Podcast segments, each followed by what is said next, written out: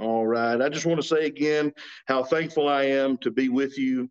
Uh, this is you. There's always a great audience in here. I want to tell my dad that I love you and I appreciate you and thank you for pouring yourself into me. And I would not be where I am if it weren't for you. James chapter 1, and the verse is number 12. And the Bible says, Blessed is the man that endureth temptation, for when he is tried, he shall receive the crown of life, which the Lord hath promised to them that love him.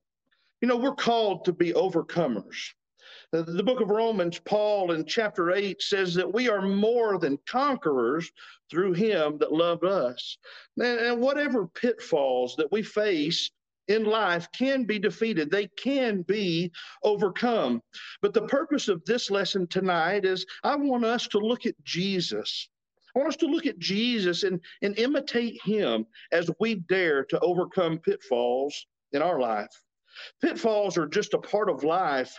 Uh, obstacles come every single day as the devil does his level best to ensnare God's children. Pitfalls are a hidden or unsuspected danger or difficulty per Oxford's dictionary. A covered trap or pit is given as an example. I would say that many temptations that we face are just that. They're covered pits of enslavement meant to trap. After all, the devil is not really in the business of wanting the end goal of your soul to be to dibble dabble in sin, but he wants you to be enslaved to sin. And he wants you to serve him. And thus, the call from Paul in Romans is to yield your members as servants unto righteousness. The poet said, Temptation comes in many forms. They're mostly human, though. At first, temptation gently warms, then boils to overflow. As humans, we are weak as water. What strength can we provide? When we do not do what we ought to, many sighs are sighed. Man's conscience warns and gives us pause. Reflect, repent, resist. Yet, even when we know God's laws, temptation will persist. We try at first to turn away, we fight against delight, yet few are they who strive all day and fight with all their might. The righteousness of morning fades and melts beneath the sun. Temptation builds and thus pervades within us every one. We swelter in the afternoon, then cool when evening's here. Then comes the madness of the moon when lunatics show fear. In darkness now we sin again, regardless of the cost. When Samson sinned, he joined weak men, and more than eyes were lost.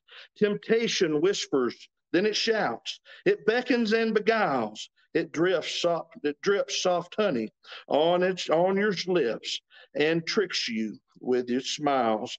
Temptation cares not for your soul. Indeed, it never will. Yet God forgives and makes you whole through Christ on Calvary's Hill. I just want to go ahead and let the cat out of the bag this evening and tell you that if we are ever going to overcome pitfalls in our life, we're going to do it by and through Jesus Christ. The Hebrews writer would say in Hebrews chapter 12, beginning in verse 1, seeing that we are encompassed about with so great a cloud of witnesses, let us lay aside the sin which so easily besets us and the weight that ensnares us, or the sin that ensnares us, and let us run with endurance or patience the race that is set before us. Watch it now, looking unto Jesus, the author and the finisher of our faith, who for the joy that was set before him endured the cross, despising the shame, and is set down at the right hand of the majesty on high. For consider him. Notice this verse 3 For consider him which endured such contradiction of sinners against himself, lest you be wearied and faint in your minds. We need to look to Jesus. In Hebrews chapter 2 and verse 18, for in that he suffered in that he was tempted, He is able to succor, he is able to aid, and he is able to help thus who are tempted as well. And Hebrews chapter 4, 15 and 16, for we have not an high priest which cannot be touched with the feelings of our infirmities, but was in all points tempted like we are, yet without sin. Let us therefore come boldly to the throne of grace that we may obtain mercy and find grace to help in our time of need. You see, how did Jesus overcome? And what does it look like as we follow in his steps? First Peter chapter 2 and verse 21. He left us an example that we should follow in his steps. Uh, there's seven things that I want to talk about tonight that maybe we can arm ourselves with to think as we traverse this life. And as we look to Jesus, what is it that Jesus used to overcome the temptations that he faced? Number one this morning, Jesus did not want to disappoint the Father. I think that that's something that we can uh, hopefully arm ourselves with, and, and, and that we do not want to disappoint the Heavenly Father. And Jesus certainly did not. Jesus did the hard things. In Luke chapter 2 and verse 49, he said that I must be about my Father's business. And in John 8 and 29, Jesus said he did always those things which please him. And in John 17, 4, in that great high priestly prayer, Jesus said, I have glorified thee and finished the work that thou hast given me. And in Matthew chapter 26, as Jesus goes into that garden and he prays and he falls down on his face and he begins to pray as though his sweat were as that as it were great drops of blood. And Jesus said in Matthew 26 and verse 39, but as thou wilt. And in verse 42, nevertheless, not my will, but thy will be done. Jesus, at all cost, wanted to please the Father. And it's those steps that we must follow. We must be about our Father's business. And, and our Father, he, he wants us to be evangelistic, soul minded people. And it was Jesus that said, Go preach the gospel to every creature. He that believeth and is baptized shall be saved. And it was Jesus that said, Go teach all nations, baptizing them in the name of the Father and of the Son and of the Holy Spirit, and teaching them to observe all things whatsoever I have commanded thee. And lo, I'm with you always, even to the end of the age. And we must always strive to be about those things, striving to please Him. You know, Christianity is not a stale nor stagnant religion. We must be doing. We must be going. We must be forward facing, soldier like, militant for the master. Onward, Christian soldiers marching as to war with the cross of Jesus going on before. We must concentrate on glorifying God with every word, with every thought, with every action, with every deed. We must concentrate on doing God's will above my will. You need to concentrate on doing God's will and enforcing those decisions upon, upon yourself, even when they are hard to do. You know, Jesus did not only want to not displease the Father, but he wanted to please him also. Jesus wanted to please the Father. It just it wasn't just about not doing the bad things, but it was also about doing the good things. In John 4 and 34, Jesus said, My meat, my very substance is to do the will of him who sent me and to finish his work if we're going to please God. We need to be committed to the Father's cause just like Jesus. In Acts chapter 10 and verse 38, the Bible says that he went about and healed all manner of diseases, and he went about doing good. Now, friends, we're not going to go about healing all manner of diseases but we can go about doing good. We can go about doing those things that God requires and expects of us to do, preaching the kingdom of, of God in the name of Jesus Christ. And if we do those things, God will be pleased. In Ephesians chapter 2 and 10, for we are his workmanship, created in Christ Jesus unto good works, which the Father before ordained that we should walk in them. We are to be about something. In Titus chapter 2 And I think in verse 7 and 14 and chapter 3 and verse 1 and verse 8, we are to be ready and zealous, and we are to be uh, able to maintain or superintend good works. There are things that we are to be involved in, and evangelism is definitely one of them. And if we do these things, if we involve ourselves in doing the good things that Jesus Christ asked of us to do, we will overcome pitfalls in our lives following the very footsteps of Jesus. Number one, he did not want to disappoint the Father. What is it that Jesus used that we can emulate and imitate in our lives to help us overcome pitfalls? Number two, Jesus had seen the beauty of heaven. What motivation it must have been to want to get back home we sing, He left the splendor of heaven, knowing his destiny was the lonely hill of Golgotha where he laid down his life for me. There's a holy and beautiful city whose builder and ruler is God. John saw it descending from heaven when Patmos in exile he trod. Its high, massive wall is of jasper. The city itself is pure gold. And when my frail tent here is folded, mine eyes shall its glory behold in that bright city. Pearly white city, I've got a mansion, a robe, and a crown. Now I am watching, waiting and longing for that bright city John saw coming down. We read of a place that's called heaven. It's made for the pure and the free. These truths in God's word he has given. How beautiful heaven must be. And, and Jesus had been there and he had seen the beauty of it. It was his eternal abode with God. And if we are going to overcome pitfalls and follow Jesus all the way to heaven, we've got to long for it.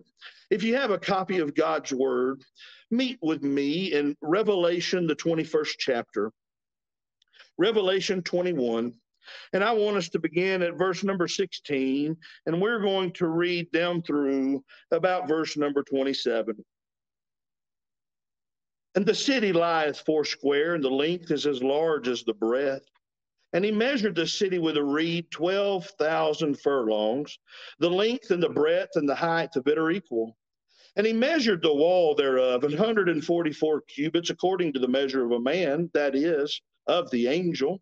And the building of the wall of it was of jasper, and the city was pure gold, like unto clear glass. And the foundations of the wall of the city were garnished with all manner of precious stones.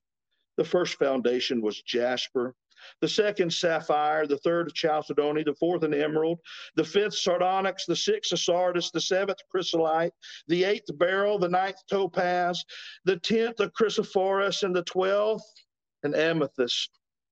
And I saw no, uh, and the 12 gates were 12 pearls. Every several gate was of one pearl. And the street of the city was pure gold, as it were transparent glass. And I saw no temple therein, for the Lord God Almighty and the Lamb are the temple of it. And the city had no need of the sun, neither of the moon to shine in it. For the glory of God did lighten it, and the Lamb is the light thereof. And the nations of them which are saved shall walk in the light of it. And the kings of the earth do bring their glory and honor into it. And the gates of it shall not be shut at all by day, for there will be no night there and they shall bring the glory and honor of the nations into it.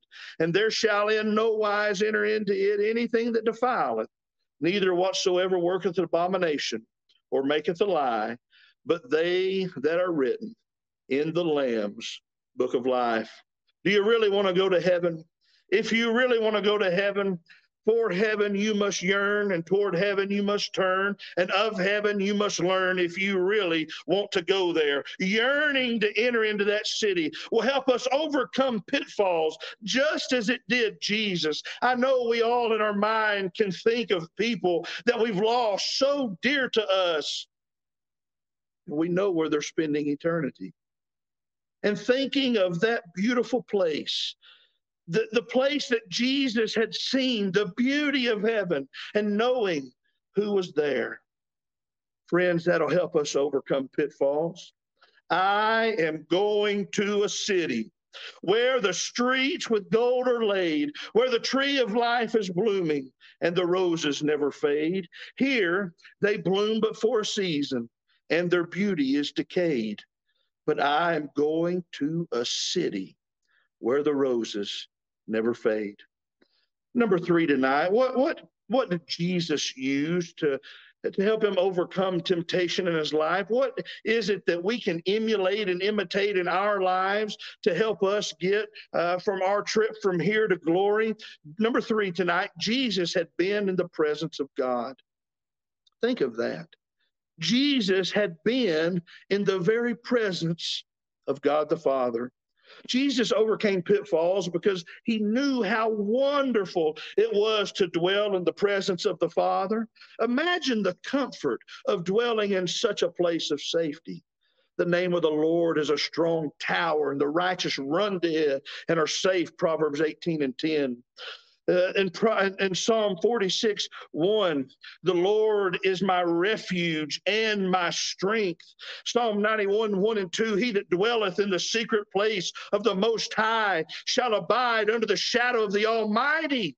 I will say of the Lord, he is my refuge and my fortress, and my God in him will I trust. Imagine beholding the face of God the, the essence of everything that's good. Imagine being in the presence of the ultimate Father. Jesus had been there.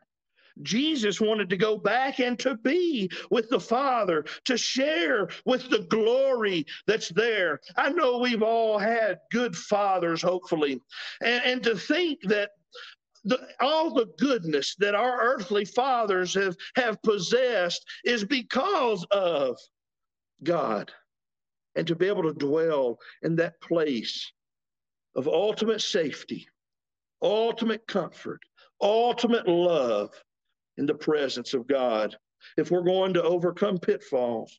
Desire above all else one day to bask in the presence of Almighty God. After all, punishment is described simply as being put away from the presence of the Lord and from the glory of his power. Second Thessalonians chapter 1 and verse 9. Number four tonight. What is it that Jesus used to overcome temptation? What is it that we can arm ourselves with? And we can emulate and imitate as we daily go about facing the foe. Listen, friends, Jesus knew how terrible hell was. He created it. Jesus knew that as a man, he was subject to the same punishment as every other man. If not, it would not have been so glorious that he overcame Satan and sin, living the perfect life. In Revelation chapter 21 again, in verse 8, I want you to notice this text with me. In Revelation 21 and verse 8, this is hell's roll call. This is who is going to be there, but the fearful and the unbelieving and the abominable and murderers and whoremongers and sorcerers and idolaters and all liars shall have their part in the lake which burneth with fire and brimstone, which is the second death. Notice these descriptions of hell, friends. In Revelation 21 8, it's a, a lake that burns with fire and brimstone. It is called the second death in Revelation 20 and 15, whosoever not found written in the book of life is cast into the lake of fire. In Matthew 25 and 46, it's called everlasting punishment. In Mark 9 and 48, it's called a fire that shall never be quenched. In Matthew 13, 50, it's called a furnace of fire with wailing and gnashing of teeth. Friends, if you had firsthand knowledge of the horrors of hell, if you had firsthand knowledge of exactly how bad hell is, would you escape it at all cost? Jesus knew exactly how, how terrible hell is. He created it. And will we take him at his word and escape it at all costs? There are those, even within, within the Lord's church, that are going over to a philosophy uh, called annihilationism. And it's it's a it's a doctrine that says that after you die, you're burned up and it is just over. But that's not the eyewitness testimony that we have. See, we have first hand testimony about hell. Are we going to accept it? Friends, we better accept it. We better take it at all cost.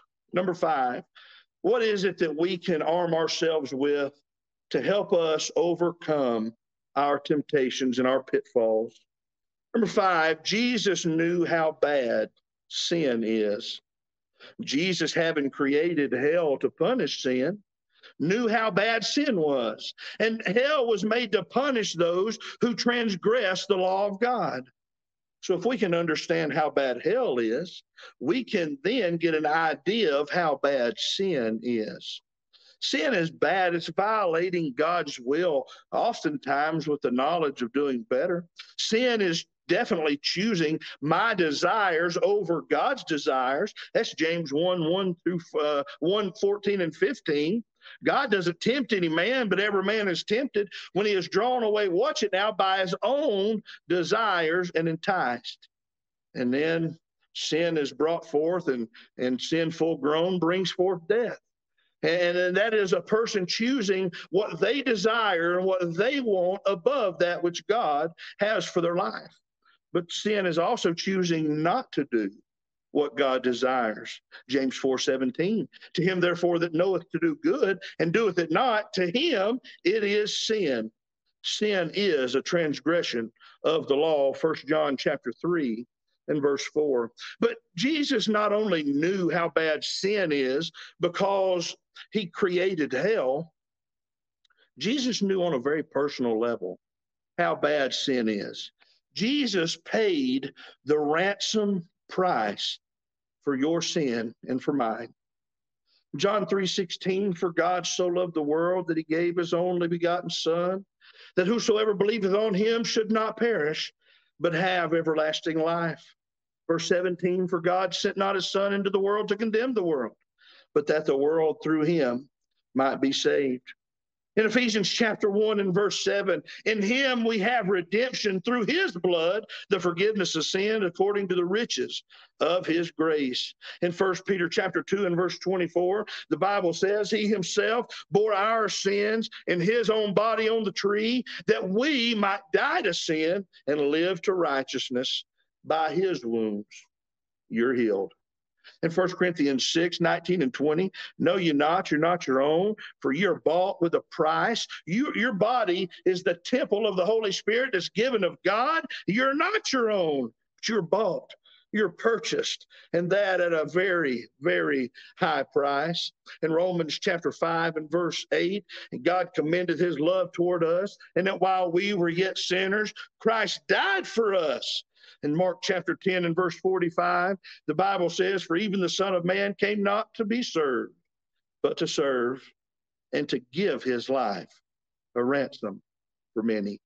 We sing, My precious Savior suffered pain and agony. He bore it all that I might live. Our lives are made immeasurably better and immeasurably richer because one so lovely loved the lowly such as I. When I think of how he came so far from glory, came to dwell among the lowly such as I, to suffer pain and such disgrace, on Mount Calvary take my place. And I ask myself a question Who am I? Who am I that a king would bleed and die for? Who am I that he would pray, not my will, thine for? The answer I may never know why he ever loved me so that to an old rugged cross he would go. For who am I? Nothing that we have ever done would warrant what Christ did on our behalf.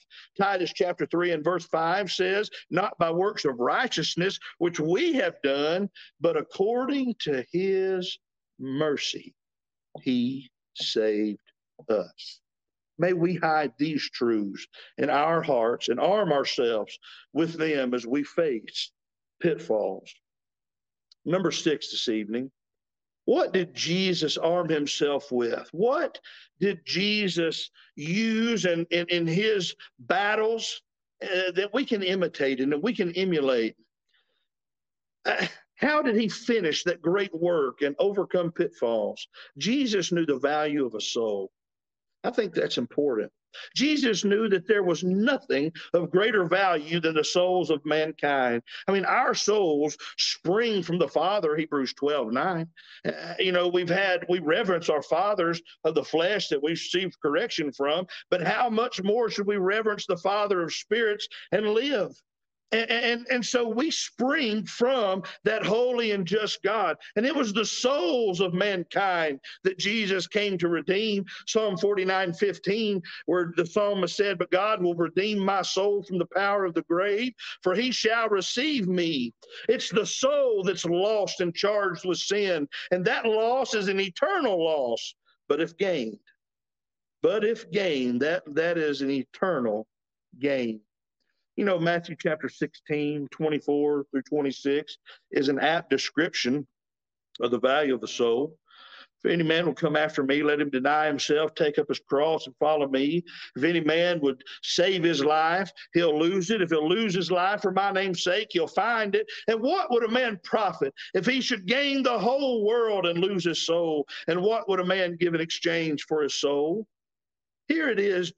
Jesus says that the entire economy of the world does not match or equal the value of the soul of each individual personally.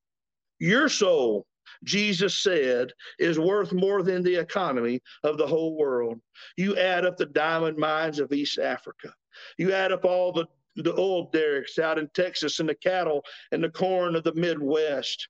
You add up all of the economy of the seaport towns on both coasts, on both sides of this continent, on every continent of, of this entire world, and your soul is worth more than every bit of it. But also the scene of Calvary.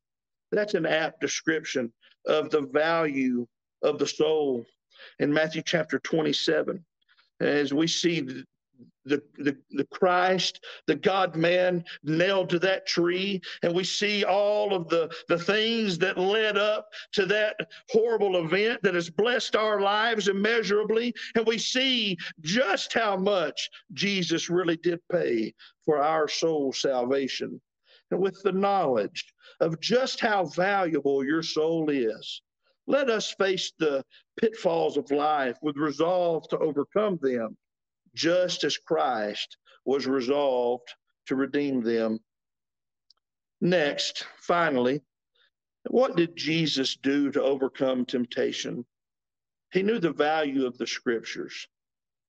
Uh, that's, that's where I want to leave us tonight. Is, is Jesus knew the value of the scriptures, and and, and in, a, in a duel with the devil, he used a proper application of those scriptures to overcome a proper application of the scriptures, though, is also to apply them to your own life. If you will, meet me in Second Peter chapter 1.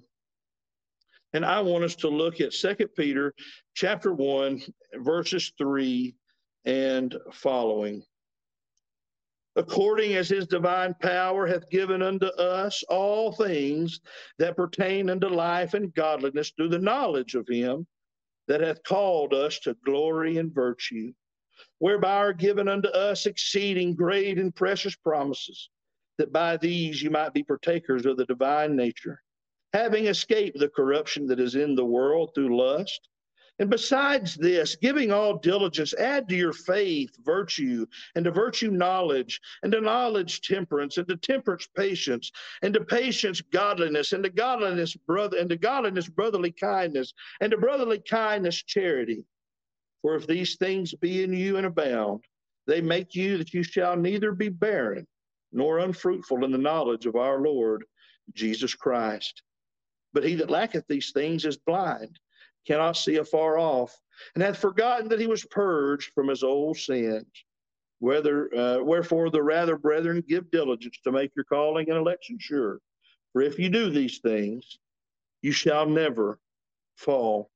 If you do these things, you shall never fall. We're talking about overcoming pitfalls and the value of the scriptures. And how will you know how to add these Christian graces to your life, separate apart from the scriptures?